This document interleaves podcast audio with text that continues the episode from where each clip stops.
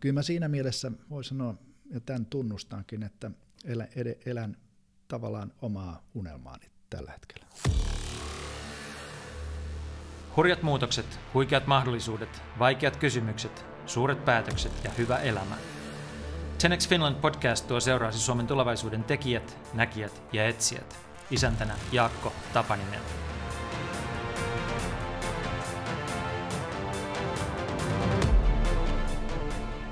Kari Korkman johtaa perustamaansa Helsinki Design Weekia, joka on Pohjoismaiden suurin muotoilutapahtuma.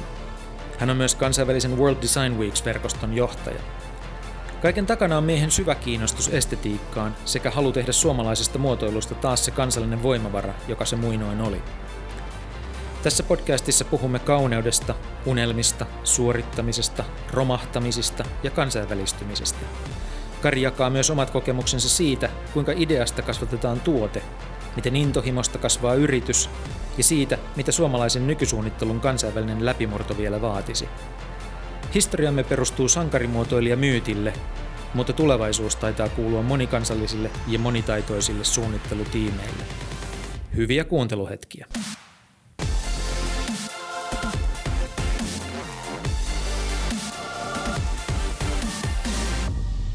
Kari Korkman, tervetuloa ohjelmaan. Kiitos, kiitos Jaakko. Me ollaan tavattu ensimmäistä kertaa muistaakseni jo aika kauan sitten Citilehden käytävillä hmm. tuolla Töölössä, jossa oli Citylehdellä sellaiset aika makeet tilat. Mikael Lübeckin kadulla. Joo, sellainen moottoritie kulki sen oli, kellarin joo. halki. Siellä moottoritiellä mä oon tavannut sut ensimmäisen kerran ja, ja tota, silloin niin aavistuksen verran tutustuttiin. Mä suunnilleen tiedän, mitä sen jälkeen on tapahtunut. Sä lähdit sieltä ja perustit Luovin tämmöisen niin kuin muotoilun tuottajatoimiston ja, ja tuota, sitten pikkuhiljaa Helsinki Design Weekin ja niin edelleen. Mutta mä en muista, onko mä koskaan kysynyt sulta, että miksi? Eli niin. sä olit niinku nuori kauppatieteilijä, joka oli siellä Citylehden En edes valmis, eli mä olin okay. kauppat, kauppat YO. Ja, ja. ja tota niin, itse asiassa mä lähdin siitä sitten semmoiseen, ennen kuin siirryin tänne muotoilualalle, niin, niin oli olemassa semmoinen kehitysyhtiö, johon mut houkuteltiin ihan 80-luvun lopulla. Silloin niitä oli. Silloin joo. niitä oli, joo. Ja tota, tämäkin oli sellainen sijoittaja, joka oli saanut pankista paljon rahaa, ja, ja tuota, hän sitten ryhtyi sitä rahaa jalostamaan niin, että sijoitettiin erilaisiin yrityksiin. Ja mä olin Citylehden aikana jo nyt mä sen palautuu mieleen nimittäin, ollut mukana perustamassa sitä pientä ravintolaa. Pasta Factory. Pasta Factory Kateenokalle, joo. Ja tota, se oli Suomen ensimmäinen tuore pastaravintola.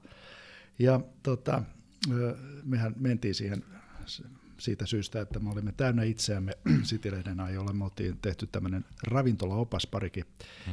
versiota niistä Eero-Pekka Rislakin kanssa, ja ajateltiin, että mehän tiedetään nyt ravintola aika perin pohjin hyvin. Ja meidät houkuteltiin tähän ravintolan konseptiin niin, että se Kateenokalla sijaitsee näiden terminaalien lähellä. Ja siitä kulkee joka vuosi neljä miljoonaa turistia ohi. Nälkäistä. Ohi oli tämä avainsana, ne tosiaan kulkevat sitä ohi, mikä, mikä, mikä, mikä me huomattiin sitten puolentoista vuoden jälkeen. Mutta ehkä siinä se ja tämä kehitysyhtiö, jossa, jossa siis todellakin sijoitettiin orastaviin bisnesideoihin, ehkä startuppeihin, vaikka sitä sanaa ei silloin käytettykään, niin se jäi siis kytemään tämmöisen ajatuksena mun mielessä, että, että miten ideasta voidaan kehittää markkinoille jotakin. Ja, ja tota, eli tämä edelsi kyllä sitten sitä siirtymistä ja sitten mä valmistuin myös siinä, siinä, sitten, siinä samassa tohinassa. Mutta edelleen kysymys, miksi sitten seuraava vaihe oli Luovi. Eli Luovi oli yhtiö, joo, joka oli kyllä, designin joo, tuottaja. Joo. Miksi sä valitsit designin? No tota, siinä kun Jaakko, me ilmeisesti muutama vuosi meni, että me ei mm. oltu, oltu päivittäin enää tekemissä, niin mähän olin siinä ensin muotoilutoimistossa töissä. Mä okay, silloin tota, niin valmistuttuani niin, niin hakeuduin muotoilutoimistoihin ja sanoin, että mä haluaisin tulla myymään teidän palvelujanne. Ja, ja tuota, toinen näistä yrityksistä lupasi mulle palkkaakin, molemmat olisivat ottaneet kyllä töihin. Ja mä pääsin sitten tämmöiseen Crea Design-nimiseen suunnittelutoimistoon, joka oli silloin sunkin tutun Hannu Kähösen mm. tota niin, omistama yritys, ja, ja se vei mut sitten siihen muotoilumaailmaan. ja ja tota, sen jälkeen syntyi sitten Luovi. Ja Luovin liikeidea oli tuotteistaminen tai toimiminen muotoilutuottajana.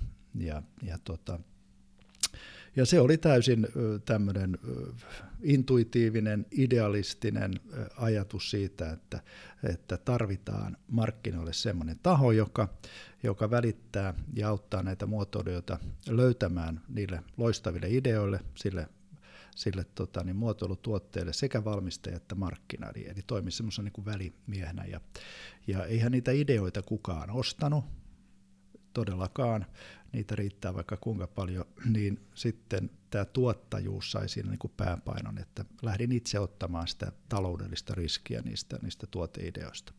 Mä vielä kerran kysyn tämän miksi, ja sitten mä lopetan. Mutta niin kun, sä hakeudut design-toimistoihin myymään designia. Sä, ha- sä perustit oman design-yrityksen, ja sitten sen alkuperäinen liikeidea ei ihan toiminut. Sitten sun piti sitä jenkata siihen suuntaan, että sä rupesit itse tuottamaan myös niitä juttuja, mutta miksi sä halusit työskennellä designin kanssa no Suomessa? Joo. Mä oon kuin poliitikko, joka välttää Joo, siis tota, ei sillä mulle mitään siinä, siinä tota, niin estoja sen suhteen, että kyllä, kyllä tota, niin se vastaus ja miksi oli se, että mä ensinnäkin koin sen tarpeellisena. Mulla oli sen verran tietoa jo siinä vaiheessa suomalaisen muotoilun kultaajasta, myös sen jälkeisestä ajasta ja ihmettelin, että mihin tämä on kadonnut tämä tämä voimavara ikään kuin, se joka meille oli niin tunnusomaista 50-60 Okei, okay, eli sä niin kuin lähdit työskentelemään ympäristössä, jossa sä koit, että tämä voimavara on kadonnut meiltä. Joo, tai se, sitä ei arvostettu, ja siihen on varmaan useita syitä, että, että, että se, se muotoilun kulta-aika niin sanotusti, jossa, jossa Suom, Finnish Design nousi, nousi kansainvälistäkin merkittäväksi ilmiöksi, niin, niin siitä oli kulunut tässä vaiheessa 30 vuotta. Ja, ja tota, mutta miksi kysymykseni, mulla on niin kuin perhetausta, jossa on suvussa on kuvataiteilijoita ja, ja arkkitehtiä ihmisiä, jotka ovat luovuuden parissa tehneet elämän uransa ja, ja tota, olen aina siis arvostanut luovuutta, kekseliäisyyttä ja, ja tota, ja mä yhdistin jotenkin tämän, tämän tuota, tarpeen ja, ja siihen haluun. Se oli mun oma motivaatio vahva, että, että tuolle saralle mä menen. Vaihtoehtona mulla olisi ollut valmistumisen jälkeen kauppiksesta, niin, niin pankin ovi oli auki. Olisin päässyt sinne, sinne tota osuuspankkiin vai mihin se nyt oli harjoittelemaan sitä alaa, mutta sen verran hyvin tunsin itseni jo silloin, että, että siinä en olisi viihtynyt. No minkälainen sitten, sä mainitsit jo tuossa, että piti nopeasti päättää, että ei ole vain agenttia välitä niitä, niitä ideoita tai niitä palveluita, vaan pitää ryhtyä tuottajaksi, itse ottaa taloudellinen vastuu niistä niin tota, tuotteista. Niin mitkä oli teidän ensimmäisiä tuotteita?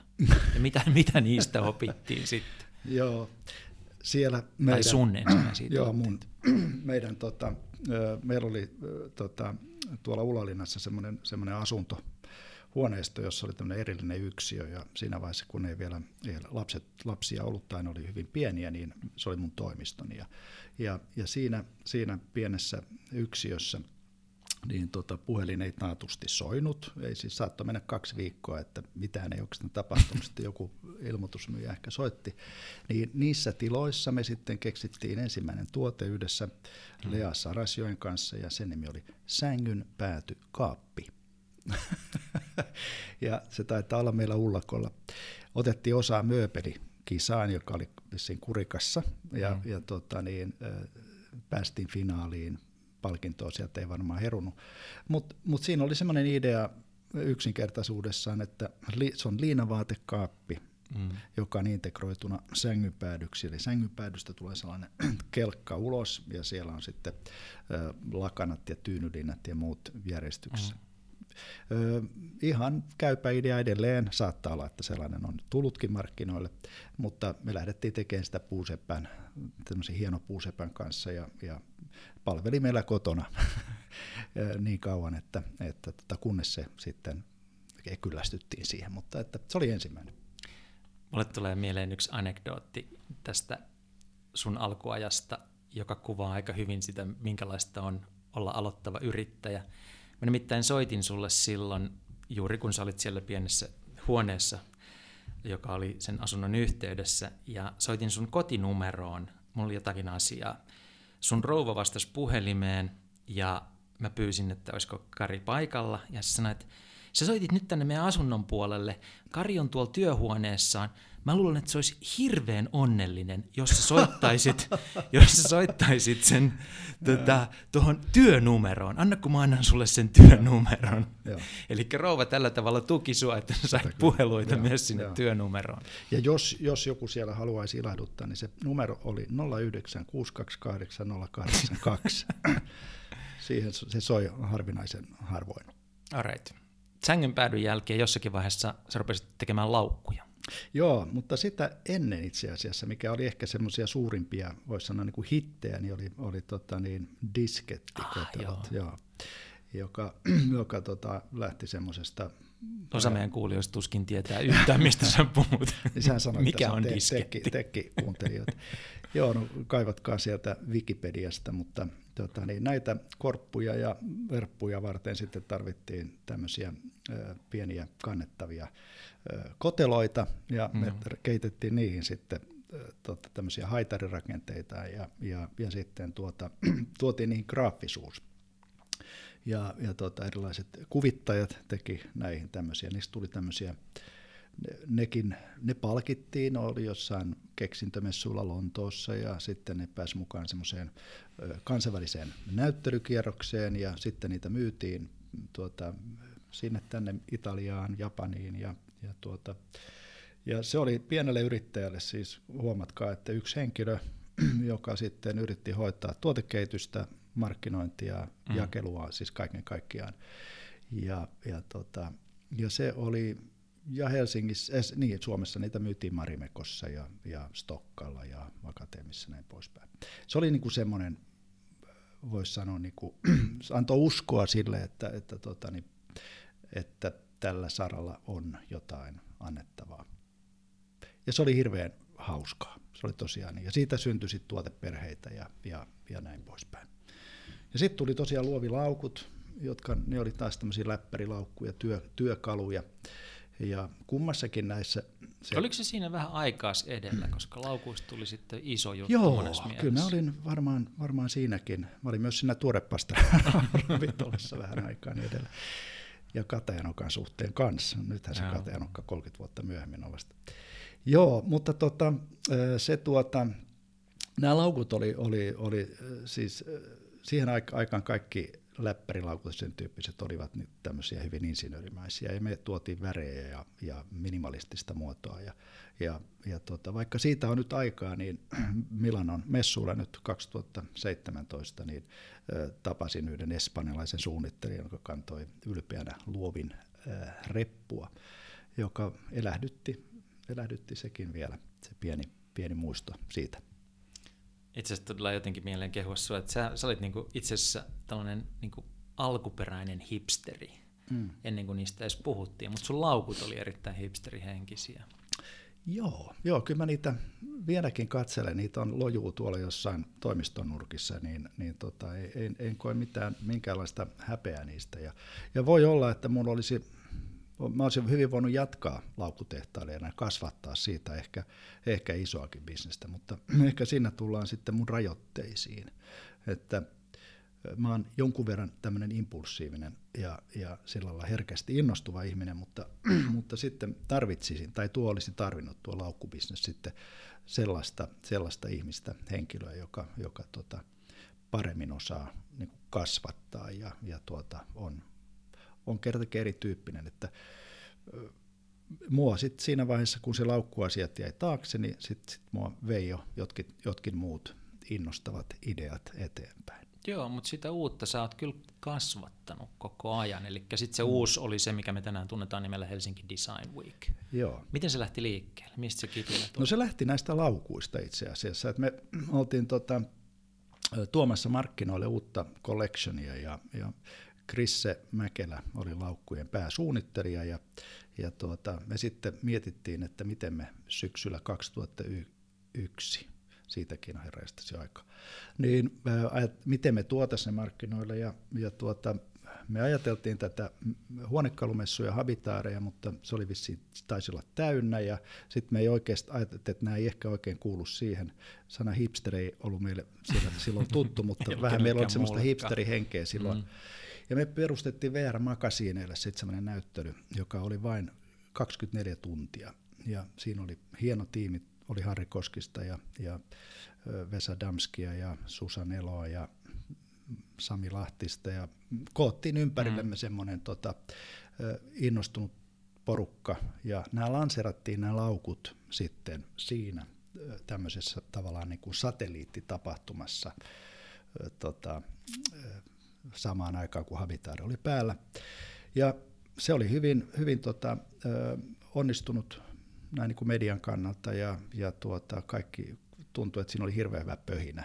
Ja, ja siitä lähti sitten liikkeelle kehitys, joka sitten tuota, sitten Helsinki Design Weekiksi 2005 kehittyi. Toikin aika tyypillinen yrittäjätarina sillä tavalla, että useinhan niin kuin joku uusi asia lähtee liikkeelle siitä, että kokee, että itselleen ei ole sijaa siinä vanhassa kontekstissa tai vanhassa kehikossa. Että City-lehdessä me ajateltiin, että me ei voida koskaan kertoa tätä tarinaa tästä kaupungista vanhoissa medioissa, meidän pitää perustaa Joo. oma media. Joo. Samalla tavalla sä et koitit joo, sä, että sä ehkä laukkuja joo, siinä vanhassa ympäristössä.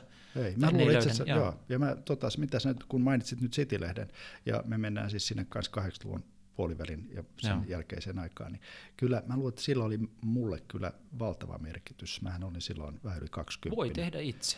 Joo, just näin. Ja, no. tota, niin, ja et se porukka, kun katsoo sua ja monia muita, jotka siitä, siitä tai siinä ympäristössä silloin toimi, niin, niin tota, me ollaan kaikki aika paljon velkaa siihen, sille, sille tota niin, ilmapiirille ja, ja sille tekemisen meiningille, rohkeudelle, mitä, Joo, mitä monesta meistä, monet meistä on myös sit maksanut sitä velkaa takaisin tekemällä hyviä juttuja, joista hmm. niin kuin useammat, useat ihmiset voi olla iloisia. Mutta palataan tähän vielä tähän niin kuin Helsinki Design Weekin niin kuin, toi oli, toi oli lähtötarina. Mikä on ollut sitten sen kasvupolku siksi valtavaksi tapahtumaksi, joka se tänä päivänä on? No tota, silloin, silloin alusta asti niin me, me haluttiin, että tämä on kaupunkifestivaali. Me, me haluttiin, että se on sellainen tapahtuma, joka tuo tähän alustaan monen alan Olitko nähnyt vastaavia ulkomailla? Ei, olen to, olin toki siis, että se, että, että se nimeksi tuli Helsinki Design Week, niin, niin se, siihen johtui varmaan Tokyo Design Weekistä ja Dutch Design Week oli perustettu ehkä vuotta aikaisemmin. Mutta siinä vaiheessa niin mä luulen, että ne on ehkä kahden tai yhdenkin, vain yhden käden sormin laskettavissa ne design-viikot. Et nyt tänä päivänä meitä on yli sata ympäri, ympäri maailmaa. Joo. Mutta, mutta semmoisia ratkaisevia ö, asioita oli, oli mielestäni se, että, että me ei lähdetty tekemään huonekalu- tai sisustus tapahtumaa, vaan, vaan me ajateltiin alusta asti, että tämän täytyy kattaa myös laajemmin arkkitehtuuri, muoti ja graafinen suunnittelu ja, ja sitten palvelumuotoilu, joka me pitkälti tavallaan meidän festivaalin aikana se esiteltiin ensimmäisen kerran Suomessa. Ja tota, tästä sitten yht, ihmisten yhteensaattamista erilaisten taustojen, erilaisten disipliinien niin kohtaamisesta, niin siitä syntyy paljon rikkaampi maaperä. Ja nämä vuodet vaihtuu ja joskus voi olla ajankohtaisia asioita jollain tietyllä toimialan osalla ja joskus taas jollain muulla. Esimerkiksi huonekalu- sisustuksen syklit ovat niin paljon hitaampia kuin monessa muussa tänä päivänä digitaalinen design. Niin on onko ne muuten edelleen hitaita vai onko ne nopeutunut samalla tavalla kuin muoti on muuttunut ei, nopeaksi? Ei, ei. ei ole siis. Kyllä se on, kyllä se on, tota, on hidasta nimenomaan siellä huonekalun sisustuspuolella. Sitten lähdetään niin teolliseen muotoiluun, niin, niin, niin siellähän tuotelanseerauksilla, uusilla tuotteillahan pelataan sitä markkinaosuuspeliä. Eli mä kuulin just Fiskarsin muotoilujohtajalta, että, että Yhdysvalloissa he tuo markkinoille Fiskars yli 400 tuotetta vuodessa. Ja, ja nehän on semmoisia, osa niistä Siis tuo markkinoille? Tuo markkinoille, ne on eroavaisuudet, on joskus Joo. vähän kosmeettisia, eri jakelijoille tehdään jollain omilla värityksillä Joo. tai vähän, vähän muutoksi, pieni muutoksi, mutta, mutta mutta ei se työ toi tosiaan toi, toi vala, valaisin huonekalu ja se puoli, niin, niin se, on, se on kyllä edelleenkin hidasta. Ja, ja, tuota, ja siinä puolella vielä ehkä suurena haasteena tässä on ollut sitten sille puolelle erikoistuneilla tapahtumilla ja messuilla on se, että suomalainen huonekaluteollisuus on, tai varsinkin tuossa viime vuosikymmenen aikana, niin, niin oli enemmän tyrehtymässä kuin, kuin kasvamassa. Että, että siellä on suuria haasteita ollut. Mutta tuohon, että, että mikä se, se kysymys oli se, että miten se... Ja miten se on kasvanut, mikä se kasvupolku on ollut? Niin, no se 2005 sattui olemaan ö, muotoiluvuosi ja, ja tuota, se pantiin pystyyn ilmeisesti aika, aika, aika niin kuin nopeassa tahdissa ja, ja sille vuodelle ei siis ehtinyt kauhean paljon muuta uutta tulla kuin Helsinki Design Week ja me saatiin siitä kyllä semmoista hyvää, hyvää ö, niin kuin tukea sille, että kun me tultiin. Ja, ja se, me haluttiin, että se alusta asti näyttää festivaalilta, jossa on useita tapahtumia semmoiselta sateenvarjolta, niin me, niinku, me niinku keksittiin erilaisia tapahtumia. Ja nämä tapahtumat, joita me silloin keksittiin, niin ne, on, ne osui osa maaliin ja ne ovat sitten itsessään niin orgaanisesti kasva, kasvaneet. Otetaan nyt vaikka Design Market, joka, joka on nyttemmin kaapelin tehtaalla ja viikonlopun aikana houkuttelee 25 000 tota niin, designista kiinnostunutta ihmistä tekemään hyviä kauppoja, niin, niin se oli Veera Magasiinilla 2005 pienen pieni mm. tapahtuma, jossa oli vähän vintagea, ja, ja sitten, ja, mutta että nyt se on sitten taas, se täyttää niin kuin koko kaapelitehtaan kaikki mahdolliset vapaat tilat ja ulkotilat. Ja sitten on muutamia muita, jotka me silloin lanseerattiin ja niistä sitten kehittyi sitten isompia. Mutta mut ehkä se iso kuva on yritetty pitää tässä koko ajan mielessä ja, ja tota, se, että, että miten, mitkä on tämmöisen festivaalin niin kuin luonnolliset kehityspolut ja, ja mitkä on sitten semmoisia, mitä me voitaisiin vähän olla vähän rohkeampia ja, ja koke, kokeilevampia. Ja, ja ehkä se meidän isoin päätös, joka strateginen päätös, joka tehtiin, oli se, että me päätettiin, että me ryhdytään ympärivuotiseksi. Ja, ja se me tehtiin sitten median kautta, eli perustettiin tämä Helsinki Design Weekly. Ja, ja, ja se on ollut yksi, yksi fiksuimmista muuveista, koska se on pitänyt meidät niin kuin, ihmisten tietoisuudessa. Ympäri vuoden me pystytään valmistelemaan tätä Helsinki Design Week-festivaalia tämän Weeklin kautta, ja sitten me pystymme myös tietysti kertomaan sen festivaalin tapahtumista pitkin vuotta – ja, ja tästä tykkää myös meidän tärkein kumppanihan on tietysti yritys, yritykset, jotka on meidän kanssa yhteistyössä, niin ne, ne tietysti arvostaa myös tätä mahdollisuutta tiettyä kampanjointiin.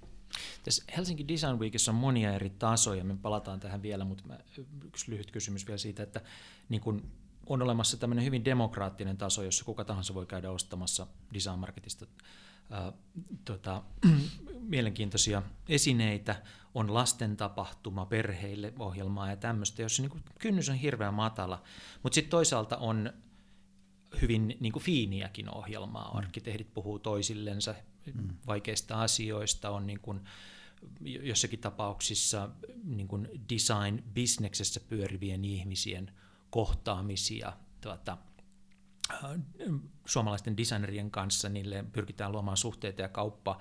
Et pointti on siis se, että se toimii useilla eri tasolla. Onko siinä kuitenkin olemassa jotain sellaista niin kuin ikään kuin kokonaisvaltaista unelmaa, ajatusta siitä, että minkä muutoksen te haluatte nähdä tai sinä haluat nähdä Suomessa? Hmm. Iso kysymys. ja tota, mä oon kautta aikojen ja tästä eteenkin päin, kunnes, kunnes mulle toisin, toisin todistetaan, niin uskonut ihmisten kohtaamisten voimaan.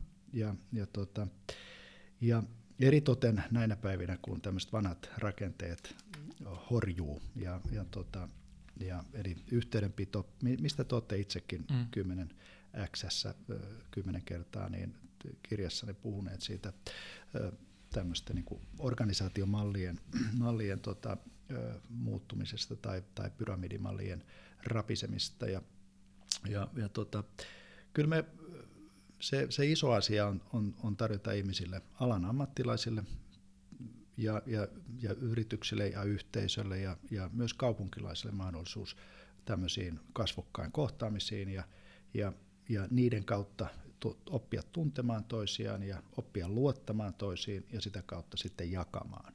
Ja jakamaan siis omia ajatuksia, omaa, omaa, oma, omia ideoitansa ja, ja, ja mahdollistamaan sitä kautta yhteisten projektihankkeiden syntyminen. Ja tämä ei koske enää meillä vaan, vaan tätä Suomea ja, ja helsinkiläisiä yhteisöjä, vaan me halutaan viedä tätä samaa ajattelua tuonne kansainväliselle puolelle. Mutta tämä on tietysti idealistista ja, ja tota, ehkä vähän, vähän niin kuin abstraktiakin, mutta tota, tämä on kuitenkin ohjannut tässä meidän toimintaa koko ajan.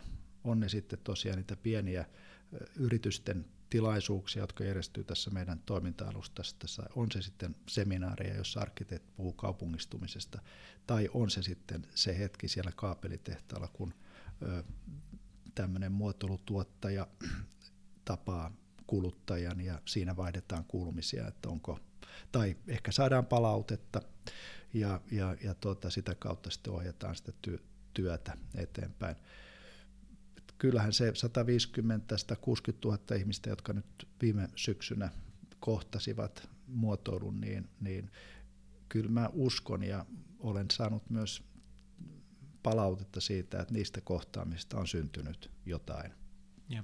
Tuossa sä viittasit siihen kirjaan, joka me kirjoitettiin Marko Ahtisaaren kanssa, eli 10x Finland, niin siinähän se yksi keskeinen havainto ja siitä nouseva väite oli se, että aikaisemmassa maailmassa bisnesmahdollisuudet, raha oli jonkun usein niin kuin fyysisen asian tuottamisessa, että mä tein, ja otan media esimerkiksi, mä tein, tein tuota lehden ja myin sen sulle ja sä sait sen fyysisen lehden. Jossakin tapauksessa se nyt oli striimiä, että sä sait televisio mutta sä maksoit siitä, että mä tein sulle jotain. Kun taas tässä uudessa maailmassa, niin tavallaan niin kuin, että aikaisemmin se oli niin kuin tuottajan ja kuluttajan välissä, mutta että nyt niin kuin bisnesmahdollisuudet ja raha on ihmisten välissä, kohtaamisten välissä. Ne, jotka pystyvät luomaan, puhutaan nyt sitten alustoista tai tilanteista tai mistä tahansa, luomaan mahdollisuuksia, edellytyksiä onnistuneelle ihmisten kohtaamiselle, mm. niin ne on ne, mm. joilla en tiedä onko valta, mutta joka tapauksessa on niin kuin ne suuret mahdollisuudet niin, tässä niin. ajassa. Kaikki niin kuin isot asiat, joita me nähdään, jotka kasvaa, niin nehän niitä, jotka kohtauttaa Joo. ihmisiä. Joo, mä oon ihan samaa mieltä. Ja nämä, silloin nämä, nämä alustat tai ne, ne, ne pisteet, joissa nämä kohtaamista, ne on niitä solmukohtia ja. näissä verkostoissa. Ja, ja niitä me ollaan pyritty sitten tarjoamaan ja sitten omalta osaltamme vahvistamaan sitä meidän roolia tämmöisenä tämmöisenä alustana tai toimijana, joka helpottaa niitä kohtaamisia. Ja tämä koskee nyt myös meidän yritysyhteistyökumppaneita, jotka haluavat tavoittaa sidosryhmiänsä ja me tarjotaan se viitekehys, tuodaan siihen jotain semmoista, joka saa ihmiset oivaltamaan asioita. Ne voi olla näyttelyitä, ne voi olla tapahtumia ja, ja näin saadaan ihmiset virittymään oikealla tavalla. Mä haluaisin hetkeksi viedä tämän keskustelun hyvin toisella. Puhutaan niin osittain samasta maailmasta, mutta toiselle tasolle, eli vahvasti yksilön kokemuksen tasolle. Mä haluaisin kävellä sun kanssa semmoiselle pienelle miinakentälle, Oho. jonka nimi on kauneus.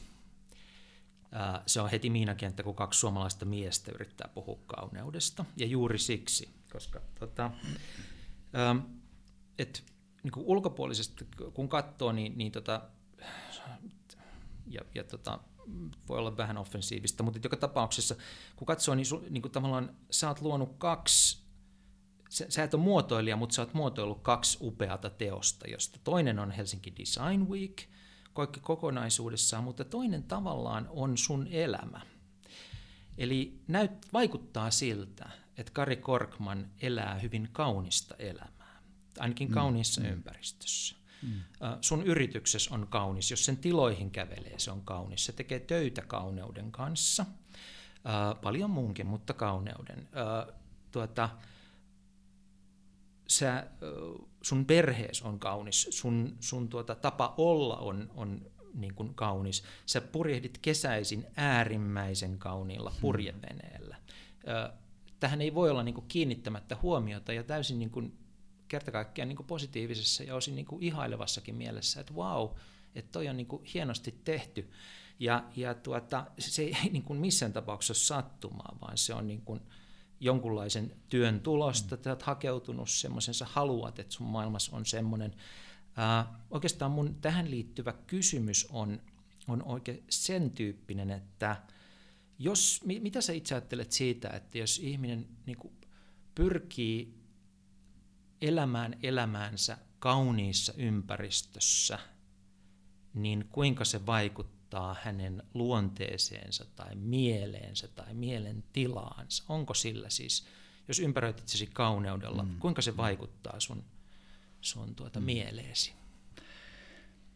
No, niin kyllä mä tunnustaudun esteetikoksi, eli kyllä mä, kyllä mä tuota, nautin, nautin kauniista asioista ja, ja tuota, ehkä ympäröinnillä sitten itseni elämäni, mutta, mutta kyllä mä oon nähnyt täydellisiä kusipäitä, joilla on ja. hyvin esteettinen niin kuin silmä ja Tämä on se, minkä, minkä takia Joo. mä otan tämän esiin, koska Joo, se on myös jo. noin. Joo, kyllä Joo. se on niin. Että ei se, ei se kyllä tota, ei se sillä lailla korreloi sitä, että, että, että minkälainen ihminen on, ei mun mielestäni ainakaan. Ja tota, tai se ei varmaan näin ole. Että ei se, ei se mutta ne on aina valintoja, ne on intuitiota ja, ja meillä on kaikilla oma maku ja, ja tota niin, toiset pyrkii ehkä sitä makuaan, makuaan jotenkin toteuttamaan. Toisille se on ehkä vähän toisarvoista ja, ja tota, nämä ei kuitenkaan nämä, nämä, nämä ole, ole mitään semmoista, mulla semmoista niin kuin, jos puhutaan nyt jostain veneestä, niin venehän on 80 vuotta vanha ja, ja siihen liittyy paljon muitakin arvoja kuin se estetiikka, että se on, se on sen, sen, sen veneen historian arvostamista ja, ja sen perinteen jatkamista Mainittakoon, perin... että se on kilpavene, jolla joo, se on kilpa... kilpaillaan. Joo, kyllä. Joo. joo. Ja sekin on osa sitä, sen esineen kulttuuria.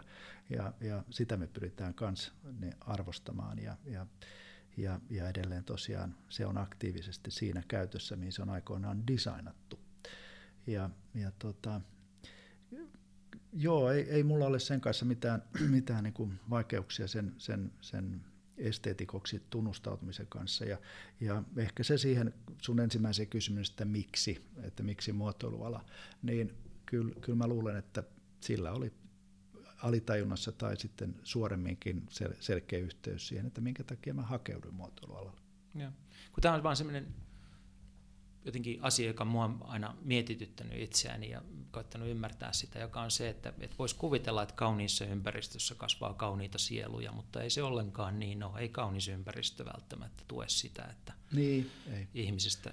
Ja se määrit, sun täytyy, tietysti, täytyy no. sitten määritellä, mikä se kaunis ympäristö ja. on. Että, että se, että meillä on nyt se meidän toimisto on jotain semmoista, lähestyy sitä, mitä mä aina, aina haaveilin silloin, ja. kun mä siellä siinä yksiössä silloin odottelin, että puhelin joskus soisi, niin, niin tota, se, että on, on, on ensinnäkin tiimi ympärillä, ty, ympärillä tota, niin hyviä kollegoja, hienoja työkavereita, joiden kanssa tehdään upeita asioita, eli ylipäätänsä kuulua johonkin yhteisöön. Mä tein luoja paratkoon varmaan 15 vuotta niin kuin yksin töitä. Ja, ja, tota, ja se on ollut yksi haave, joka on nyt toteutunut siinä toimistossa, missä sä kävit. Ja se on vanhassa, vanhassa tuo tuli- ja pakkahuoneessa, jossa on viisi metriä korkeat katot ja sisäkatot. Ja, ja se on vaikuttava ympäristö ja, ja me ollaan koitettu tehdä siitä me, meidän näköinen. Et kyllä mä siinä mielessä voin sanoa, ja tämän tunnustankin, että elän, elän tavallaan omaa unelmaani tällä hetkellä. Joo ihan hetki pysytään tuossa niin kauneuden problematiikassa sillä tavalla, että et, niin kuin kauneus voi olla yltäkylläisyyttä, se voi olla turhamaisuutta, se voi olla groteskiakin siinä mielessä, että se vaan niin kuin jotenkin pakkautuu, ja, ja, tai pyrkimys kohti kauneutta, mutta sitten niin kuin, kauneus voi myös olla niin kuin pyrkimystä, pyrkimystä niin kuin selkeyteen ja kauneuteen ja sitä kautta niin kuin selkeyteen, yksinkertaisuuteen, jonkunlaiseen kuulauteen ja sitä kautta niin kuin tasapainoon. Et tässä mielessä ainakin tietty pyrkimys kohti, mm. kohti tota, kauneutta on pyrkimys kohti tasapainoa. Joo, toi on, toi on hyvin, hyvin sanottu. Joo. Kyllä mä luulen, että se, se, se balanssi sen ympäristön ja, ja itsen välillä on, on tota, niin jos sä oot tyytyväinen siihen, siihen ympäristöön, jossa niin kuin vastaa sun omia mieltymyksiä ja odotuksia, niin sulla on hyvä olla siinä. Mutta sitten vielä niin kuin tästä sel- selkeydestä, että, että siis niin kuin tämmönen, jos puhutaan, niin kuin, että kauneushakuisuus on jotenkin hyvin epäsuomalaista. Että tässä kulttuurissa ei saisi oikeastaan käyttää edes tätä sanaa kauheasti, mm. varsinkaan sit design-kontekstissa ja arkkitehtuurikontekstissa. Ja, ja näin edelleen, että se on niin kuin, tavallaan kauneuden kaipuu pitää kääriä tämmöiseen funktionalismin viittaan vähän samalla mm, tavalla, mm. kun kukaan ei osta makeeta autoa, vaan kaikki ostaa muka-auton, joka on mm. teknisiltä ominaisuuksiltaan hyvä, mutta mm. oikeasti ne kuolaa sen niin kuin brändin perään tai jotain. Niin tässä mielessä, ö, tuota, ja, ja siis toisaalta siinä on niin kuin hieno puolensa tässä, että, että meillä on ollut tätä pyrkimystä selkeyteen ja funktionalismia ja sitä kautta ehkä siihen äsken mainittuun tasapainoon. Mutta kyllä me ollaan mun mielestä kärsitty siitä myös. Ehkä erityisesti niin kuin nykyaikana kärsitään siitä, että me pelätään, niin kuin, että kauneus tuntuu jotenkin halvalta ja itsensä mm. myöhmiseltä, mm. että ei uskalla. No mä tiedän, mun mielestä se yksi, yksi tämmöinen ongelma tässä on, on se, että, että se kauneus, kuinka, kuinka se kauneus sitten määritetään. Ja ehkä meillä, meillä Suomessa tämä, tämä kauneus on, on varsinkin muotoiluarkkitehtuurialalla kollektiivisesti määritelty, eli, eli se, se ei salli paljon poikkeamia. Eli jollekin toiselle se, mikä on, on, on jollekin kaunista, voi toiselle olla, olla krääsää ja liiallista runsautta, liikaa muotoja, liikaa värejä, liikaa kuvioita, liikaa eri materiaaleja, jotka eivät sovi yhteen ja sille henkilölle se saattaa hänen käsityksensä siitä kauneudesta. Että tämmöinen niin kuin autoritäärinen kauneuden määritelmä, joka oisalta vähän niin kuin liittyy siihen meidän, meidän muotoiluhistoriaan siihen, että sen piti olla yksinkertaista ja, ja tuo toiminnallista ja sen piti, piti perustua luonnollisiin materiaaleihin, niin se on meillä aika lailla tässä meidän muotoilu DNAssa. Ja se on määritelty, se kauneus sitten, sitten tuota, tietyllä tavalla siihen peilaten sitä meidän historiaamme. Että tämä päivä ja tämä Suomi, toivottavasti yhä monikulttuurisempi ja monikansallisempi Suomi, niin, niin tämä sekoittuu, tämä, tämä, tämä kauneus nyt, nyt erilaisiin käsityksiin siitä, mikä on, on varsinaisesti kaunista. Ja, ja kyllä se hyvin henkilökohtainen asia mun mielestä pitäisi olla, ei, ei, sitä, ei, se, ei semmoista niin kuin yleistä ää, tota, kauneuden tasoa voi kukaan määrittää muille. No pitäisi olla joo, mutta kyllä se erityisesti niin kuin se vaan korostuu koko ajan. Niin kuin tänä aikana on nimenomaan kauneuden määrittäminen sosiaalinen kysymys, että kuinka paljon mm. tykkäyksiä sun kuvat saa. Niin, sä tarkoitat sillä lailla, joo. joo niin, Kyllä se pätee aivan, varmaan kuulen arkkitehteihin, joo, kun ne julkaisee joo. omia tuota, töitänsä, että joo. tykkääkö kukaan. Joo, kyllä, jos siihen tykkäyskulttuuri mennä ja sitten, ja sitten no. se, miten sä otat niitä, sä teet, teet Joo, sä haet näillä kuvilla. Mut pointti on se, että sä haet hyväksyntää sun omalle kauneuskäsitykselle kyllä. No joo, toi joo. Point, ton pointin mä hyväksyn. Vielä semmoinen kysymys näistä tunnelmista, joka liittyy tuohon optimismiin. Mä nimittäin pysähdyin sen äärelle, kun toi Ulla-Maaria Engeström oli tässä podcastissa Joo. hiljattain vieraana. Ja, ja tota, hän sanoi, että, että designerien kanssa työskentely ja siinä ympäristössä työskentely on sillä tavalla hirveän kivaa, että, että tuota, käytännössä katsoen kaikki on optimisteja. Että jos sä oot designin kanssa tekemisissä, niin sä mietit koko ajan, että miten jonkun asian voisi tehdä paremmin ja miten asiat voisi tulevaisuudessa olla paremmin. Hmm. Allekirjoitatko sä tämän väitteen, että jos työskentelee designin kanssa, niin työskentelee optimistien kanssa? Joo, kyllä mä, kyllä mä tuota, ja se on itse asiassa, mä luulen, että nämä designerit tai ne mun läheiset työystävät, työkaverit, joiden kanssa teen töitä, niin ne on ne syy, minkä takia mä tässä Joo. tällä alalla oon. Ja mä oon itse kanssa optimisti perusluonteeltani ja, ja uskon uusiin mahdollisuuksiin, joita, joita aina löytyy. Ja muotoilijahan on sen edessä jokaisessa hankkeessa, eli pitää tehdä jotain, joka on vähän parempaa, vähän toimivampaa, vähän kauniimpaa. Ja, ja tota, kyllä, kyllä se näin on suuressa osassa. Sitten on tietysti sellaisia muotoilijoita, jotka on menettäneet sen optimismin, eli, eli on hakannut päätään seinään liian usein tai pyrkii tekemään liian pitkään yksin asioita ja vastaamaan asioista siitä omasta näkemyksestään yksin. Ja, ja tota, kyllä kyllä semmoisia muotoilu, muotoilu- ja arkkitehtuurillisilla luovilla aloilla, niin kuten tiedetään, niin kyllähän sinne mahtuu ihmisiä, jotka, jotka kokee, että sille optimismille ei ollut katetta. Joo. Katsotaan, osaanko me muotoilla tämän seuraavan kysymyksen oikein, mutta mua kiinnostaa perinteisen muotoilun ja nyt siitä kovasti muodossa, muodossa olevan palvelumuotoilun suhde. Sillä tavalla, että perinteinen muotoilu kuitenkin oli aika lailla, siis lähti ajatuksesta, vaikka se tehtiin ihmisiä varten toki, niin siinä lähti ajatuksesta, että on olemassa joku niin kuin Nero, joka näkee ja ymmärtää ja tekee hienon esineen tai hienon tuotteen ja sitten antaa sen tähän maailmaan. Eli tavallaan hyvin niin kuin yksilökeskeinen ja, ja sit tuotekeskeinen tapa mieltää asioita. Nyt se rinnalle sitten tuotiin niin kuin, on puhuttu paljon siitä, että, niin kuin, että design-paradigma laajenee ja se ulottuu, että samalla tavalla voi lähestyä, että design on ytimeltään ongelmanratkaisua ja voi lähestyä niin kuin monia muita asioita samalla tavalla, kun designeri lähestyy muotoiluhaastetta. Ja yksi näistä ulottuvuuksista on palvelumuotoilu. Mutta sitten kun mennään siihen, niin ajatus on helppo, että joo, ratkaistaan ongelmia, mutta kun siinä palvelumuotoilussa – niin kaikki pyörii sen ihmisen ympärille, jolle sitä tehdään. Mm. Et se, se niinku tavallaan, mikä on siinä keskiössä, onkin lopulta ihan toinen asia. Jos mä teen esineen, niin mä voin tavallaan sanella, että tämä on hieno. Jos ei ihmiset ymmärrä sitä, niin mä sanon, että mutta se on kuitenkin hienoa, te vaan että tarpeeksi sivistyneitä mm. Tai valistuneita. Mutta jos mä teen palvelumuotoilutuotteen, eikä kukaan käytä sitä, niin se on täysin epäonnistunut. Sen niin kuin arvo syntyy siitä, että ihmiset löytää sen ja se mm. toimii. Ja se on, se on niin kuin hieno. Ja, ja tuota, tavallaan niin kuin ajatus on se, että, että niin kuin perinteisessä muotoilussa on varaa olla vähän arrogantti, mutta sitten palvelumuotoilussa pitäisi olla hirveän nöyrä. Mm. Näetkö että niin kuin se niin kuin muotoilijan identiteetti, it, oma käsitys ja suhteesta niin kuin ympäristöön ja siitä, kenelle tehdään, niin – se muuttuu tämän palvelumuotoilun myötä. Niin, mä en, mä en sitä näkisi lainkaan noin, noin jyrkkänä okay. erona, että, että se, kun puhuit siitä fyysisestä tuotteesta mm. ja, ja annoit niin kuin ymmärtää, että tästä joko tykkää tai et, mutta tämä on mun mielestä tarpeeksi hieno, ja niin silloin on muotoilijan näkö, näkökulmasta, niin se on, se on, se on tosi arrogantti asenne ja, ja silloin voidaan puhua ehkä enemmänkin jostain taideteollisesta tuotteesta, sellaisesta, jolle ei... Tai taideteoksesta. Tai taideteoksesta joo. sanotaan suoraan. Jolle, tota, niin, jolle, äh, jota, joka, joka todellakin voi olla hyvin niche, sillä voi olla hyvin rajoitettu ö, ostajakunta tai, tai käyttäjä.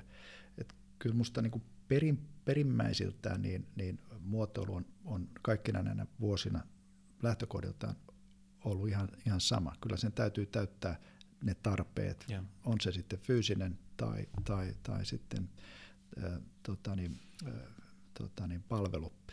Eli, eli en, mä, en mä siinä kyllä näkisi muutosta. Toivon, että ei, ei siinä ole, ole muutos tai eroa. No right, all right.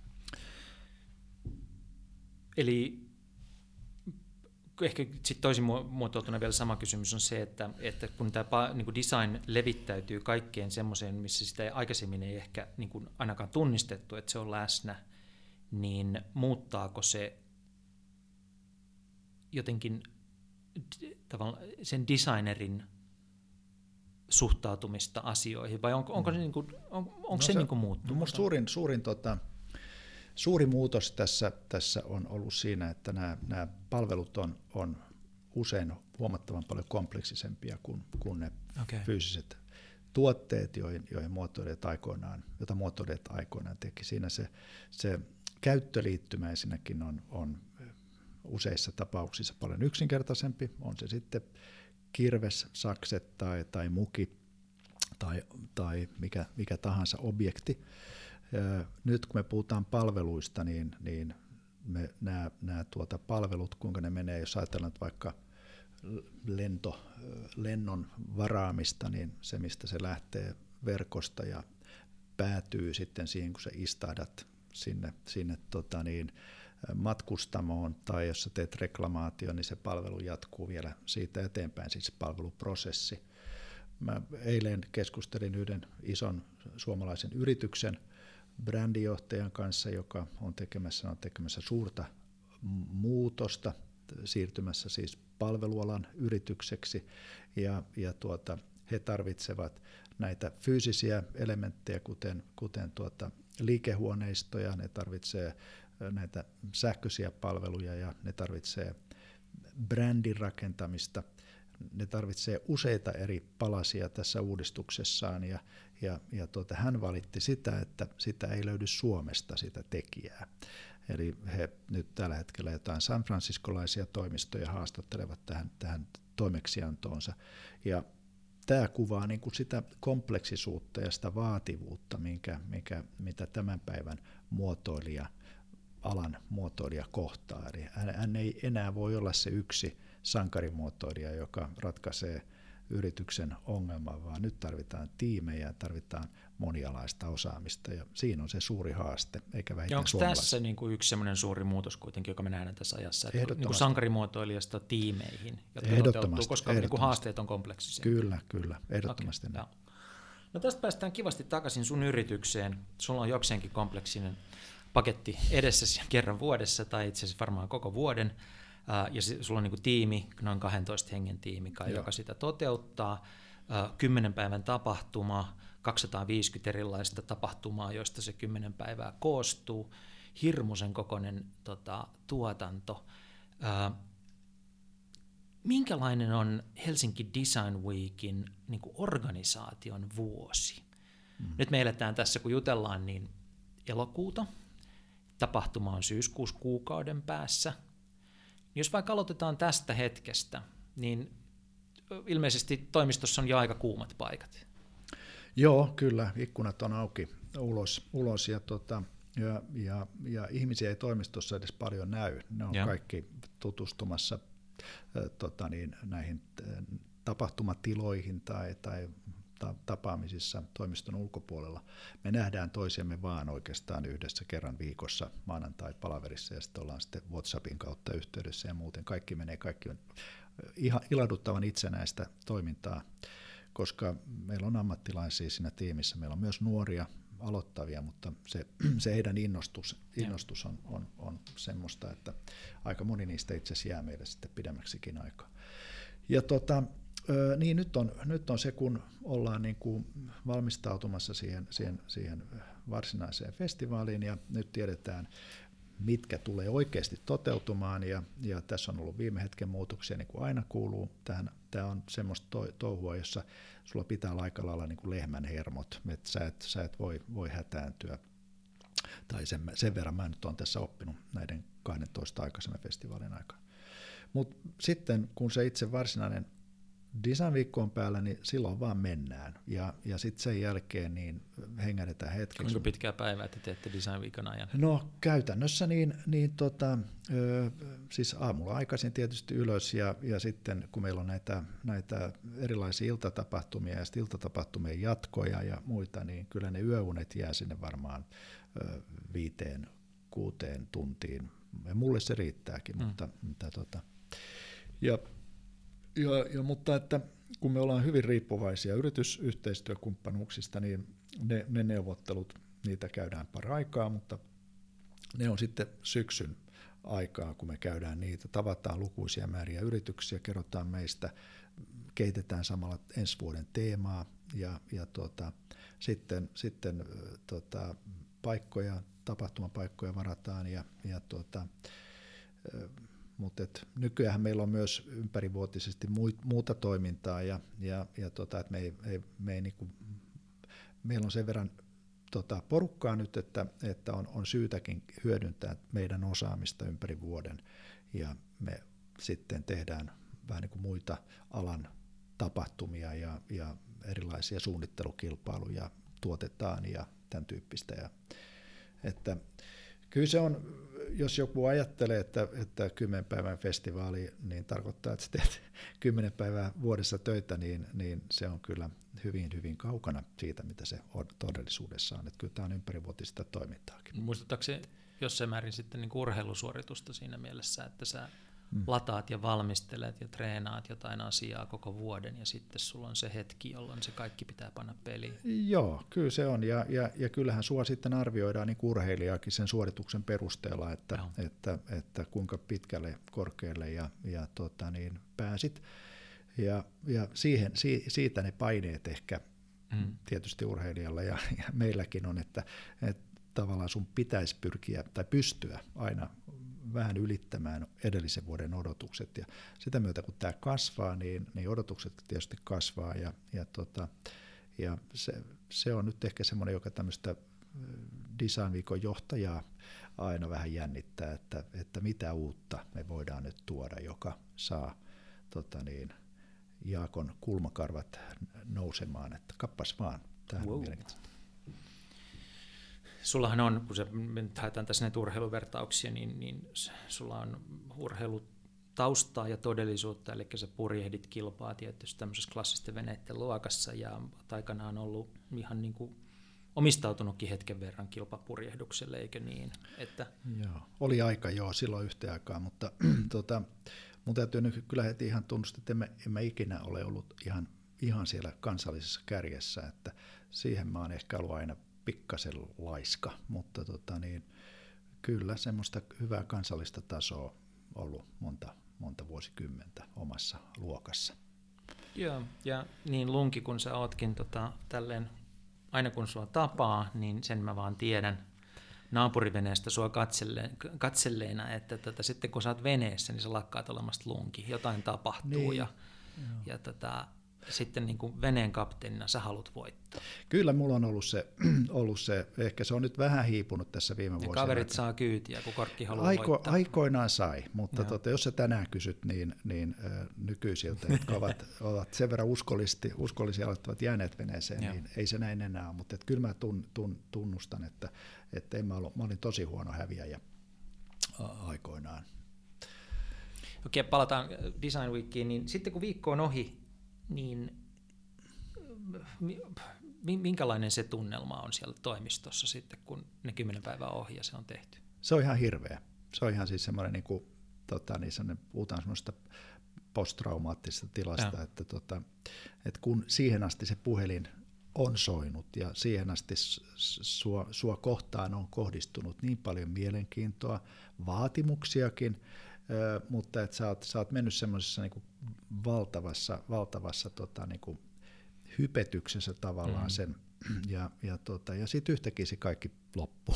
Adrenaliini humalalla Joo, että siis yhtäkkiä toimisto hiljenee ja, ja tuota, liikenne hiljenee ja, ja sitten sä mietit, että oliko tämä minkään arvosta, että muuttiko tämä yhtään mitään. Ja, ja, ja se kestää tämä tämmöinen niin vaihe, sitten kestää viikon ehkä, muutaman päivän ja, ja tota niin, sitten sä niin kokoat itsesi. Mutta kyllä siitä tulee sellainen, niin kuin, sä, sä niin kuin vähän niin kuin romahdat sen jälkeen, että, että se on, se on niin kuin tosiaan pitänyt itse semmoisessa ylivireessä. Ja, ja tuota... no miten, kun sä oot oppinut tämän nyt, että näin käy, niin miten sä niin kuin sen tiimin ja organisaation johtajana hallinnoit tai niin kuin hallitset tätä tilannetta, kun sä tiedät, että se tulee, niin miten sä toimit ja miten sä lähdet rakentamaan sitä sitten niin kuin uudestaan sitä innostusta päälle ja miten kaiken kaikkiaan niin kuin kannatellaan innostusta mm. kokonaisen vuoden ajan ennen kuin seuraava tilaisuus mm. tulee. Joo, se ei ole mitenkään itsestään selvää, että se, se, se kantaa se innostus, että, että tälle alalle hakeutuu tekijöitä, ihmisiä, jotka haluaa saada aikaiseksi asioita ja voi olla, että esimerkiksi pitkät neuvottelujaksot, joita, joita joudumme syksyllä tekemään, niin, niin jollekin tuottaja henkiselle ihmiselle, niin se on, se ei ole, se on, se on niin turhauttavaa. Mut, ja ihmiset suhtautuu tähän tietysti kaikki hyvin henkilökohtaisesti, mutta että me pidetään aika paljon vapaata sen mm. design-viikon jälkeen. Että ihmiset on tehnyt, niin kuin puhuttiin tuossa, ylitöitä paljon, ja, ja tota, ne, me mielellään sitten kuitataan ainakin osaksi vapaa-ajalla, ja sitten kannustetaan ihmisiä matkustamaan. Mä itse teen niin, että mä lähden sitten jonnekin, on poissa ja, ja kerään sitä energiaa. Mutta tämä on yksi, yksi semmoinen niin kuin tämän koko toiminnan, koko mun tekemisen luonne on tämä, tämä, tämä että ehkä tuo urheilusuoritusvertaus ei ole yhtään huono, että, että, että sä teet töitä aikalaisen paineen alla ja, ja siihen suoritukseen keskittyen. Ja, ja sä siitä saat jotain semmoista, joskus mä sanon, että se vähän niin kuin sadomasokististakin tämä, tämä työ, että sä niin ajaudut itsessään semmoisiin tilanteisiin, jossa on niin paljon liikkuvia osia, ja, ja sitten sun pitää siitä selvitä, ja sulla on se parhaimmillaan sulla on se tunne, että tästä selviän vain minä, ja se saa sut sitten yrittämään ja, ja puskemaan sen läpi. Mutta tosiaan se jälkitila on sitten se sellainen tietynlainen tyhjyys, että vaikka sä saat niinku hyvää positiivista palautetta, mutta silti susta tuntuu vähän, että, että ahus soikoon, eikö tässä oikeastaan mitään muuttunutkaan. Nyt aloitetaan taas sama rumba uudestaan.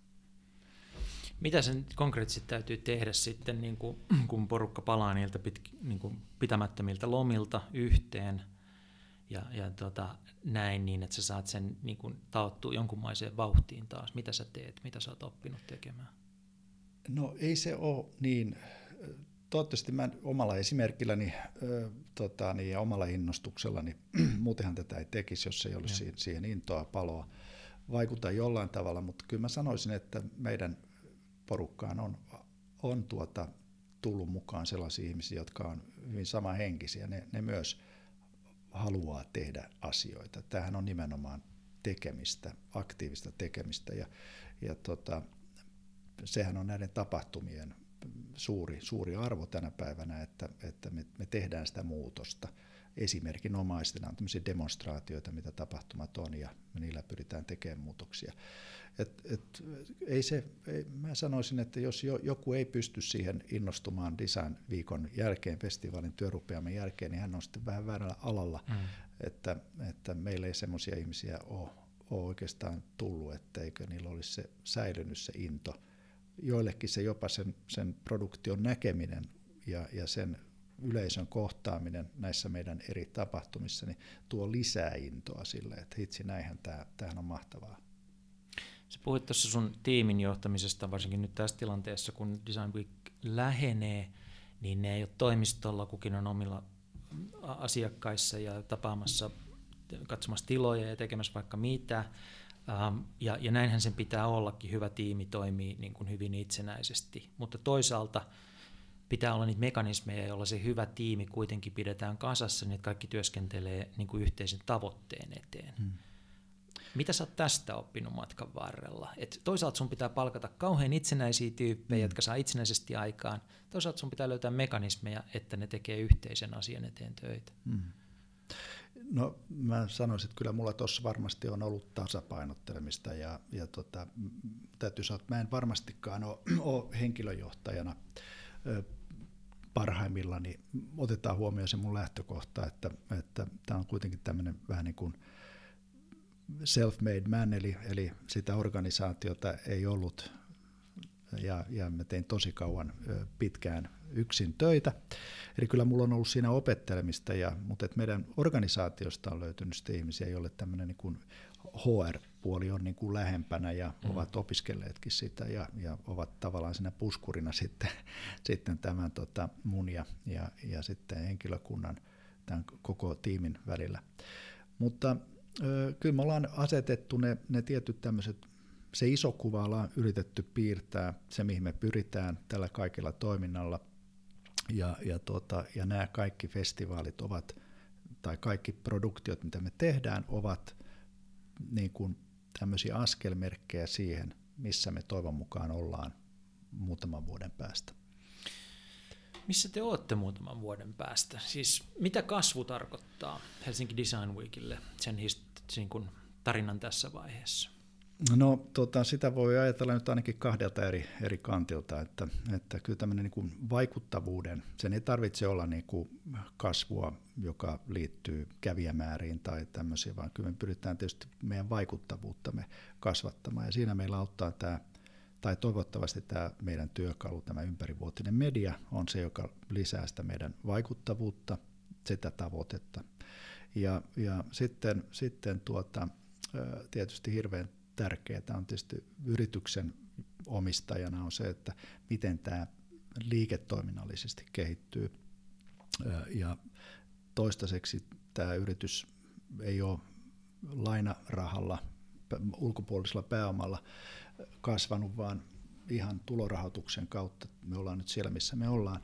Mutta tiedostan hyvin, että jossain vaiheessa täytyy tehdä sellainen tietynlainen loikka, ja, ja siihen voidaan sitten tarvita lisäresursseja. Mutta Aloitteko te olla aika lähellä sitä loikkaa? Kyllä me voitaisiin olla lähellä sitä loikkaa, mutta sitten se loikka täytyy niinku miettiä, että mihin suuntaan se loikka on. Ja, ja, tota niin, ja, ja meidän tämä vastaus tähän on se, että me koitetaan olla kansainvälisempi toimija. Eli se, se iso kuva on se, että me, meistä tulee operaattori, joka ei toimi vain Suomessa, vaan toimii myös, myös muilla markkinoilla. Viedään sinne meidän osaamista, hankitaan sieltä osaamista. Ja, ja se on se, on se mitä, mikä, missä mä näen meidän tulevaisuuden. Paljonko teillä nykytilanteessa käy teidän tapahtumissa väkeä? Se, se, oli, se oli, olisiko se ollut 100, vajaa 160 000 viime 160 000, joka on monin kerroin se, mitä käy Slashissa. Mutta silti me eletään tällä hetkellä sellaista aikaa, että kaikki joo, puhuu Slashista joo. silloin, kun puhutaan Suomen menestyksestä ja Suomen tulevaisuudesta ja niin edelleen. Miksi me puhuta Helsinki Design Weekistä? Nythän me puhutaan. No niin, joo, puhutaankin. Joo, joo ei, tota, mä, se on ihan, ihan musta siis luonnollista, että se mitä Slash on tehnyt, niin, niin Slashhan on, on lähtenyt konferenssista, lähtenyt tämmöisestä ja. kohtaamispaikasta ja, ja siinä on niin, kuin niin ajatus kuin ajoitus ollut aivan täydellinen. Ja siellä on ollut myös valtavan hieno tiimi, valtavan hienot taustavoimat, jotka on sitten kontaktiensa kautta tehneet siitä mielettömän ison menestyneen hienon konseptin. Mm. Ja ehkä se ajoitus, se että se liittyy tähän globalisaatioon, digitalisaatioon ja, ja startup-skeneen, niin se ajoitus on niin täydellinen, yeah. että, että tota, sen, sen niin kuin se, miten se kantaa yhä isommaksi, yhä merkityksellisemmäksi. Ja, ja tunnen, niitä, tunnen hyvin näitä Slashin vetäjiä ja, ja ne on poikkeuksellisen fiksuja ja. nuoria ihmisiä ja, ja mä, mä saan keskusteluissa heidän kanssaan, mä oon aina saamapuolella ja, ja tota, mä yritän sitten tietysti käyttä, katsoa sitä minkä, tämmöisenä benchmarkkina – ja me emme voi tehdä slashia, vaan meidän täytyy tehdä se omalla tavalla. Sen täytyy muistaa, että slash on vapaaehtoisorganisaatio myös. Ja joo, sulla on firma, kyllä, jonka sä omistat. Kyllä, kyllä joo. Ja tota, niin meidän, meidän tosiaan, niin kuin mä sanoin, että meidän, meidän resurssit on, on tämän firman resursseja. Ja, ja me toki tosiaan täytyy antaa, antaa iso kiitos kyllä Helsingin kaupungille, joka on, on Helsingin Design Weekin päätukija. Ja sitten me ollaan myös mm. opetus- ja kulttuuriministeriöltä saatu apua tähän meidän kehitystyöhön. Mutta kyllä meidän täytyy, Helsinki Design Weekin täytyy kasvaakseen ja kehittyäkseen löytää se oma tapa. Ja, ja meille se oma tapa on tämä meidän verkosto, tämä World Design Weeks, jota me olemme olleet starttaamassa ja jo, johon meidän kasvu pitkälti sitten perustuu. Puhutaan siitä pikkusen ihan hetken kuluttua lisää, mutta vielä niin tästä Slash-vertauksesta vaan sen verran, että, että jos ajatellaan mitä Slash tekee, niin on se kohtauttaa niin kuin aloittavat yrittäjät ja ideat ja rahan, niin että ideat saa rahoitusta. Joo. Sehän on niin Slashin ydinidea, vaikka se on, vaikuttaakin rock-konsertilla usein, Joo, mutta että tämä on se siellä taustalla oleva ydinidea, josta he pitää kovasti kiinni. Mutta niin, mut niin voisi ajatella, että ihan yhtä tärkeää kuin jonkun uuden asian tässä maailmassa on saada rahoitusta, on, että se saa niin kuin hyvää suunnittelua. Hmm. Jos ajatellaan, vaikka me perustetaan pelifirma, hmm. me tarvitaan rahoitusta, että me voidaan pyörittää sitä, mutta me tarvitaan tosi taitavaa suunnittelua, että siitä pelistä tulisi nasta ja miellyttävää ihmiset rupeisi käyttämään. Äh, Voisi ajatella niin kuin äkkiältä, että molemmat on ihan vähintään yhtä tärkeitä. Hmm. Mutta me puhutaan tästä rahoituspuolesta hmm. Tänä. A, tässä ajassa paljon enemmän kuin siitä hmm. suunnittelupuolesta. Joo. Joo, se on hyvän tämmöisen kuin analyysin paikka kyllä, että, äh, mutta että tähän tähän slashiin, niin, niin kaiken kaikkiaan siihen startuppiin liittyy tällä hetkellä niin paljon odotuksia ja ne on tietysti osa tätä rakenteellista muutosta ja, ja liittyy yrittäjyyden kasvuun. Se on yksi todella positiivinen piirre tässä päivässä. Varmaan liittyy myös pakkoon. Seuraavan sukupolven on pakko luoda omat työpaikkansa, niille ei ole töitä Juuri muualla. näin. Juuri näin.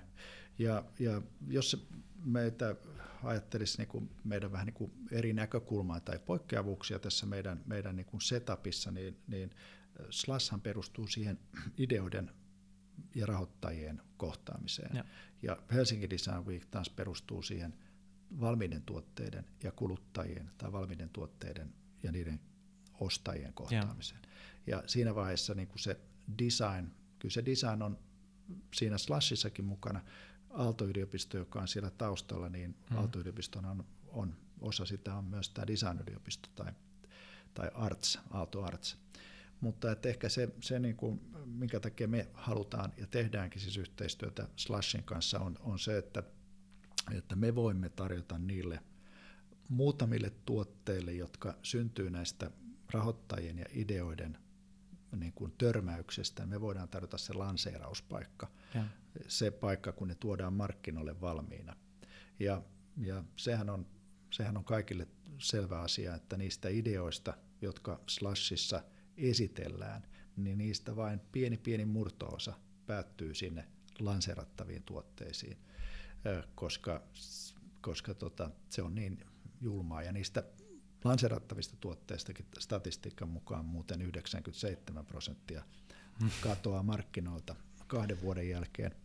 Eli kyllä niin kuin voisi arvata, että, että tuotekehittelijöille ja designerille mm. riittää kyllä tulevaisuudessa töitä. Sen verran, sen verran lyhyitä nämä tuotteiden syklit ovat. Ja kohtauttamiselle varmaan riittää niin kuin tilaa ja töitä ja työsarkaa. Tuossa hetki sitten sä mainitsit tämmöisestä suomalaisen suuryrityksen johtajasta, joka sanoi, että hänen pitää lähteä hakemaan talenttia ulkomailta.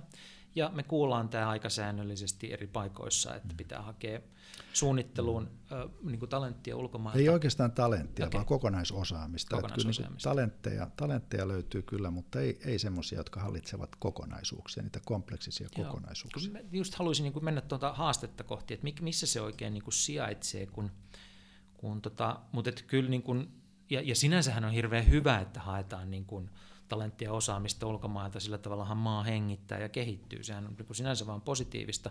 Mutta kun samaan aikaan sitten kuulee, niin kuin tässäkin podcastissa on käynyt vieraana suunnittelijoita, jotka sanoo, että Suomen potentiaali olisi suurempi kuin mitä toteutuu. Et kun tuossa me lähdettiin alussa liikkeelle siitä, että Suomen design-historia oli fantastinen, mutta sitten syntyi tyhjiö ja nyt tilanne on varmasti paranemassa. Mm. Niin kun me eletään jo niin kuin jonkunlaista nousukautta arkkitehtuurissa, tuotesuunnittelussa, palvelumuotoilussa ja mitä näitä on. Mutta niin kun, mitä mieltä sä oot tästä, että et, niin kun, eletäänkö me todeksi se potentiaali, joka tässä maassa tällä hetkellä on, ja jos mahdollisesti ei eletä ihan siihen mittaan, niin millä tavalla sitä voidaan auttaa? No ehkä meillä, meillä tota niin, ja nythän tämä on kärjistämistä, yksinkertaistamista, mutta, mutta suomalaisilla on ollut pitkään sen tendenssi pyrkiä tekemään asioita suomalaisten kesken. Eikä tässäkin jonkunlainen analogia Joo. Urheiluun ja, ja maajoukkueisiin ja, ja siihen suomalaiseen tiimityöhön. Ja, ja tämä, tämä maailma on niin erilainen kuin mitä se oli muutamia vuosia sitten. Me ollaan globaalissa ympäristössä ja, ja liikkuvuus ja tavoitettavuus on, on ihan toista, mitä se oli aikaisemmin. Ei ole enää mitään syytä, miksi me pidettäisiin tiimit pelkästään yhden kansallisuuden varassa. Ja tota, meidän niin kuin, kansallinen promootiotyökin – tämä, tämä Suomi-kuva ja, ja vaikka suomalainen muotoilukin, niin siitäkin mun mielestä edelleenkin pyritään viemään ulos niin kuin suomalaisten kesken. Siis se on niin sitä sinivalkoista Se on sinivalkoista Suomea. ja se on, se on nimenomaan semmoista, että me kootaan täällä Suomessa tiimi, tehdään tuotekehitys tai tehdään mikä tahansa hanke ja sitten mennään ulos ja näytetään mitä me osataan. Me ei välttämättä tosiaan osata kaikkea. Tämä potentiaaliasia on olen ihan samaa mieltä kuin ne aikaisemmat haastattelijat, että tällä maalla olisi potentiaalia tehdä asioita paljon menestyksekkäämmin. Ja ehkä siitä syystä, että me ollaan pyritty tekemään niitä nyt niin pitkälti pelkästään suomalaisten kesken, meidän kannattaisi vetää se johtopäätös, että ehkä meidän tulisi avata, avautua ja hankkia meidän tiimeihin ja hakeutua aktiivisesti yhteistyön muiden kansallisuuksien kanssa. Tätä toki tapahtuukin. Pelimaailmassa esimerkiksi rekrytoidaan valtavasti niin ulkopuolisia, vaan niitä talentteja, niitä no. halutaan saada hyviin ö, taloihin. Ja, ja tota niin, mut, mutta kuten sanot, ihan yksinkertaistaen, niin, niin suomalaisten pitää hakeutua maailmalle, suomalaisten muotoilijoiden, suomalaisten valmistajien, suomalaisten jakelijoiden. Me ollaan vieläkin, vaikka tämä seuraava sukupolvi, luojan kiitos mun lapset, jotka on nyt 2 ja 30 välillä, niin niille tämä kansainvälisyys ja, ja se on ihan itsestään selvää, että mä oon varmaan vielä tämmöinen vanhemman sukupolven, joka joutuu... No aika moni päättävässä asemassa ihminen on. No ne on vissiin mun, mun ikäluokkaa tai nuorempia vanhempia, mutta, mutta että kyllä mä, mä uskon asia. Mä kutsun tätä vuorovaikutteiseksi kansainvälistymiseksi ja, ja se tarkoittaa sitä, että me voimme esimerkiksi japanilaisten kanssa kansainvälistyä yhdessä niin, että me tehdään hankkeita, joissa on japanilaisia ja suomalaisia alusta asti mukana. Me tavallaan juurutaan niin japanilaiseen ja he juurtuvat suomalaiseen verkostoihin ja sitä syntyy rihmastoja. Ja nämä kohtaamiset, mistä tässä on pitkälti ollut mm. puhe koko tämän, tämän podcastin, niin ne on, ne on niitä, jotka toivon mukaan saa nämä rihmastot syntymään. Jos me tiivistetään kaikki, mitä me ollaan tähän mennessä puhuttu reilun tunnin verran niin kuin yhteen ideaan, niin onko se se, että aikaisemmin suomalainen muotoilu perustui yksittäisille sankarimuotoilijoille, ja nyt tulevaisuus kuuluu monikansallisille tiimeille? Tähän mä itse uskon, joo. joo. Kyllä mä uskon. Ja, tota, ja mä otan tämä, tämä sankarimuotoilija myytti, joka on meille ollut tosi arvokas asia. Ajattelen muotoilu mielikuvaa Suomesta, muotoilun ja arkkitehtuurin maasta. Kunnioitetaan sitä edelleenkin. Kansallisuudella on merkitystä, jos, jos, siihen, jos se halutaan siihen tarinaan liittää. Mutta tota, kyllä meidän täytyy avautua, meidän täytyy löytää kumppaneita, meidän täytyy löytää niitä matcheja muualta kuin Suomesta.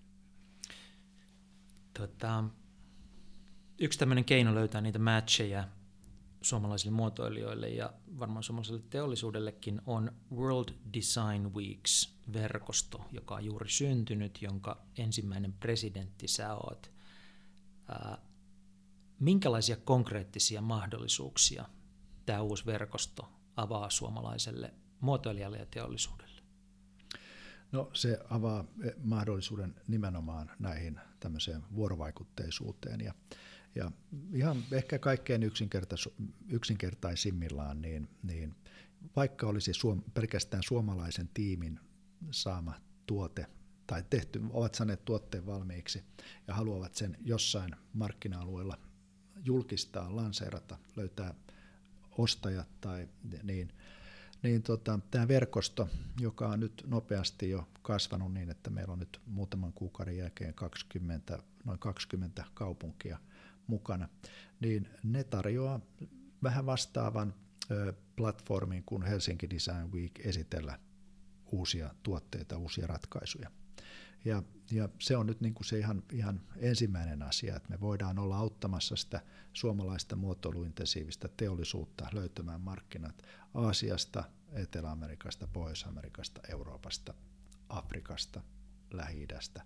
Ja tota, tämä on se bisnesidea tietysti myös meidän firman kannalta, että me voimme olla silloin se, se konsultti, se auttaja, se agentti, joka, joka tuota, näitä suomalaisia yrityksiä sitten tukee tässä kansainvälistymisessä.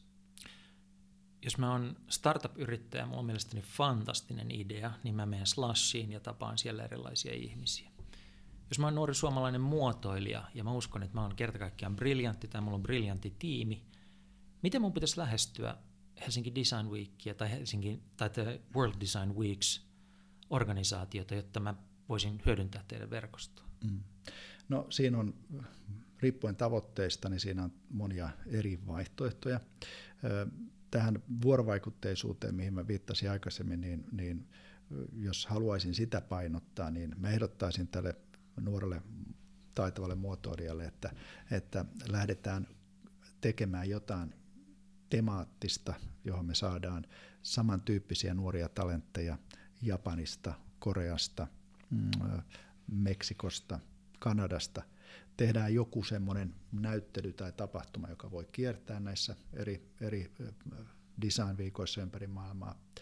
Tai jos haluaa tietysti jollekin erityiselle markkina-alueelle, niin voidaan toteuttaa siellä jotakin. Se, että mä puhun näyttelyistä tai tapahtumista tai hankkeista, niin ne on, ne on oikeastaan ne on työkaluja itsessään. Ne on työkaluja sille, että, että saadaan tietysti näkyvyyttä, mutta opitaan myös tunteen niitä potentiaalisia kumppaneita sen työn konkreettisen tekemisen kautta. Ja me kuvataan itseämme, me ollaan tämmöisiä niin active doers, ja, ja me siis, jotka tässä verkostossa toimimme. Ja me emme kontrolloi eikä valvo yläpuolelta, miten eri toimijat haluavat asioitaan edistää. Me emme, me emme tuota, rajoita toimintaa, vaan me pyrimme mahdollistamaan. Enabling hmm. on tämä, tämä meidän tunnus tai meidän niin kuin missio. Ja tosiaan riippuen siitä, minkälaisia, tällä täytyy tietysti olla jonkunlainen, tällä yrittäjällä joka, tai yrityksellä, niin täytyy tietysti olla omat tavoitteet ja me pyritään sitten tietysti katsomaan, miten tässä verkostossa se voidaan, voidaan tota edistää, miten sitä voidaan niin kuin mahdollistaa. Mutta tämä oli aika niin kuin ohut esimerkki, että kyllä tässä niin kuin, kaiken kaikkiaan niin tässä, tällä on myös tällä verkostolla merkitystä näille varsinaisille design-viikoille. Me, me voimme vahvistaa omaa toimintaamme tämän verkoston kautta, eli voimme lyödä tota, hynttyitä yhteen, tehdä yhteistyötä varainhankinnassa tämmöisenä globaalina verkostona. Me olemme kovin kiinnostava varmasti monelle globaalille brändille.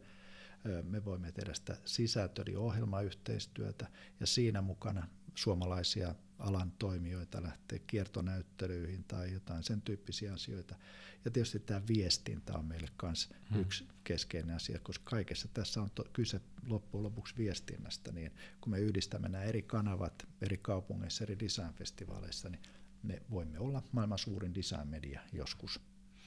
Mainiota. Ja ihan konkreettisesti, jos nyt sitten joku haluaa näissä asioissa ottaa yhteyttä teihin, niin mikä on se puhelinnumero tai sähköposti, johon ollaan yhteydessä? Se on tosiaan vaihtunut siitä.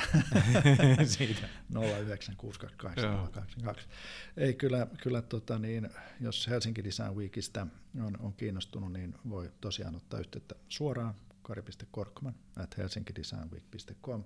Sitten World Design Weeksillä on, on sähköpostiosoite office at worlddesignweeks.org. Mainiot. Tutta, otetaan tähän loppuun kolme sellaista kysymystä, jotka tässä ohjelmassa aina kysytään vierailta. Ensimmäinen on sellainen, että onko joku appi, ohjelma, verkkopalvelu, jota oot viime aikoina käyttänyt selvästi enemmän kuin aikaisemmin?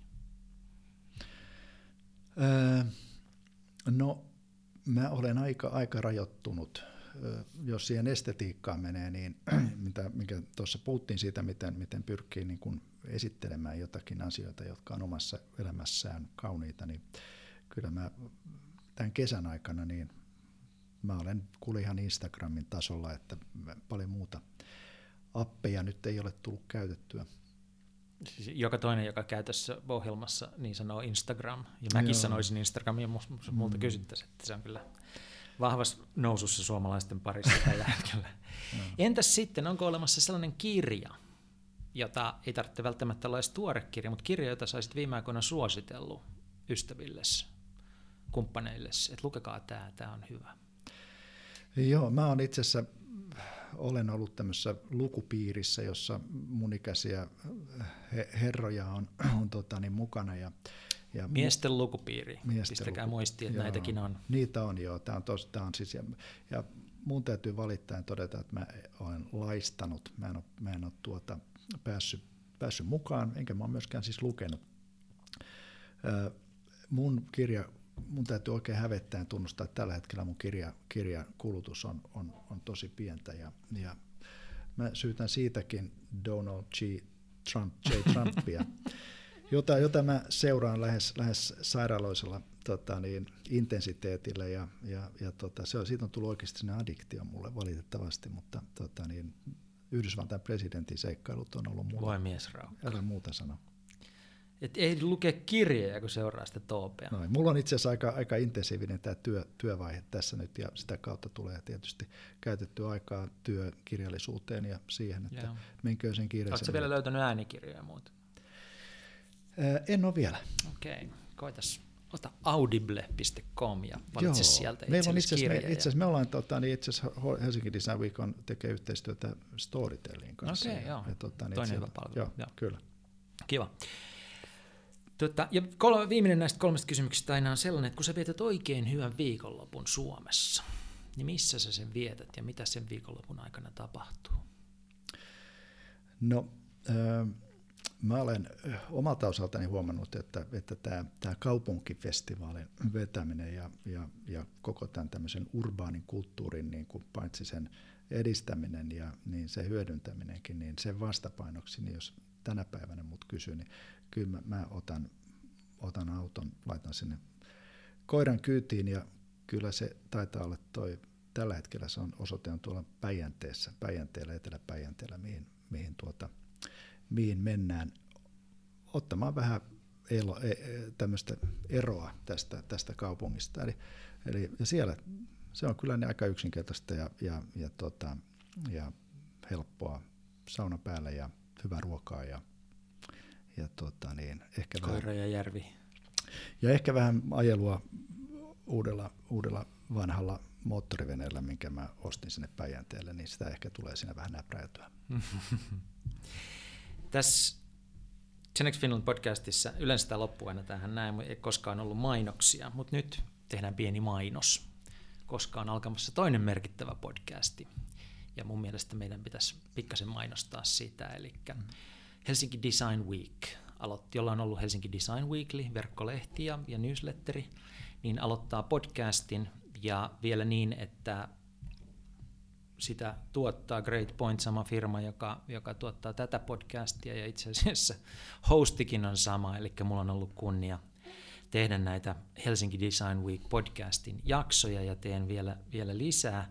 Se on alkamassa nyt ja tuota, on englanninkielinen podcasti. Eli nyt tavoitellaan selvästi niin kuin myös Suomen rajojen ulkopuolella olevaa yleisöä. Uh, nyt tuota, kysyisin sulta, että minkälaisia odotuksia sä asetat tälle podcastien sarjalle, joka on Joo. just lähdössä liikkeelle. Joo, tosi, se, sekin on taas, taas tämmöinen jossain vähän mainostaa. Tämä on niin, nyt mainostetaan, niin, niin, tota, niin mä olisin mainostanut meidän, meidän yhteistyökumppaneita, eli, eli kun lähdetään tekemään jotain uutta, niin silloin kannattaa kyllä äh, lähteä ammattilaisten kelkkaan, ja, ja onneksi saatiin, saatiin podcast-sarille, ensimmäiselle äh, mainio, mainio tuottaja. Tämä koko tämä media on, siis tähän alkoi keskustelu City-lehdestä, eikö niin, mm. missä me sun kanssa tavattiin, ja. Ja, ja mulla on senkin jälkeen ollut jonkunlaisia suhteita sitten mediaan, lähinnä siihen printtimediaan, ja, ja nyt kun tämä valtava murros on menossa, niin, ja, ja itse kun on tuotekehityksen ja muotoilun parissa, niin mulle tämä, tämä media ja medioituminen mm. on, on, on tota, jotenkin todella mielenkiintoinen, haastava, ja, ja herättää valtavasti uteliaisuutta se, että mihin suuntaan tämä oikeastaan menee, tämä tulevaisuuden tulevaisuus ja, ja media eritoten. Ja, ja, ja nämä podcastit ja niiden, niiden niin kuin kerroit, räjähdysmäinen suosion kasvu nyt esimerkiksi Yhdysvalloissa, niin on, on tietysti todella jännittävää ja me haluttiin, että, että tässä Helsinki Design Weekly mediassa niin nämä, tämä ääni, audio ja podcast tulee olemaan osana. Mutta mitä kaikkea muuta, niin se on sitä semmoista vähän niin kuin hyppyä tuntemattomaan ja, ja, ja me ollaan tosi innostuneita siitä, että me mietitään myös tämmöisiä uusia yhteistyömuotoja näiden, ei vain podcastien, mutta koko sen median suhteen. Eli mulle henkilökohtaisesti niin mä otan tämän todella hienona mahdollisuutena tehdä tuotekehitystä median parissa ja, ja, tota, ja kukapa tietää, me löydetään sunkin kanssa erilaisia muitakin muotoja siinä, että miten tämä, miten tämä kasvaisi ja kehittyisi ja tavoittaisi sen, sen yleisön, mitä me, jolle me tätä tehdään. Ja, ja nyt tämä on siis lähdössä liikkeelle. Vieraana on suomalaisia designiin liittyviä ihmisiä. Siis tässä ei ole pelkästään designereita, vaan, vaan tuota, ihmisiä, jotka on tekemisissä tavalla tai toisella muotoilun kanssa. Eli me otetaan, lähestytään muotoilua useista eri näkökulmista, mutta sen lisäksi on kansainvälisiä tähtiä odotettavissa aika huikeita. Joo, että joo. Silleen tulee varmasti mielenkiintoista settiä. Uh, Helsinki Design Week podcast löytyy totta kai iTunesista, se löytyy muista tämmöisistä peruspalveluista, niin kuin Castboxista ja Castista ja, ja tuota, suomalaisesta kiekupalvelusta. Okay. Ja sitten totta kai, jos, jos siitä on kiinnostunut ja unohtaa kaikki nämä ja kaiken muun, niin Helsinki Design Week yhteenkirjoitettuna .com on se hubi, josta löytyy Helsinki Design Weekly ja sieltä löytyy tietoa tästä podcastista ja sieltä löytyy ka- tietoa kaikesta siitä, mitä te teette. Eikö näin? Joo, näin on, joo. Ja varsinkin jos tämä tuleva syksy, joka on meille tämmöinen kansainvälistymisen syksy, niin, niin toivottavasti se löytyy aikaa näille meidän kansainvälisille tähdille istahtaa tähän, tähän pöydän ääreen ja keskustella, koska meillä on, meillä on meillä, mä en usko, että koskaan Suomessa on ollut sellaisia – nimiä, sellaisia maineikkaita arkkitehtejä ja muotoilijoita, joita meillä on nyt tarko- mahdollisuus sitten tavata, kohdata Joo. Helsingissä nyt syyskuussa. Aivan huikea lainappi. Tuhannet kiitokset tästä keskusteluhetkestä, Kari Korkman. Kiitos Jaakko.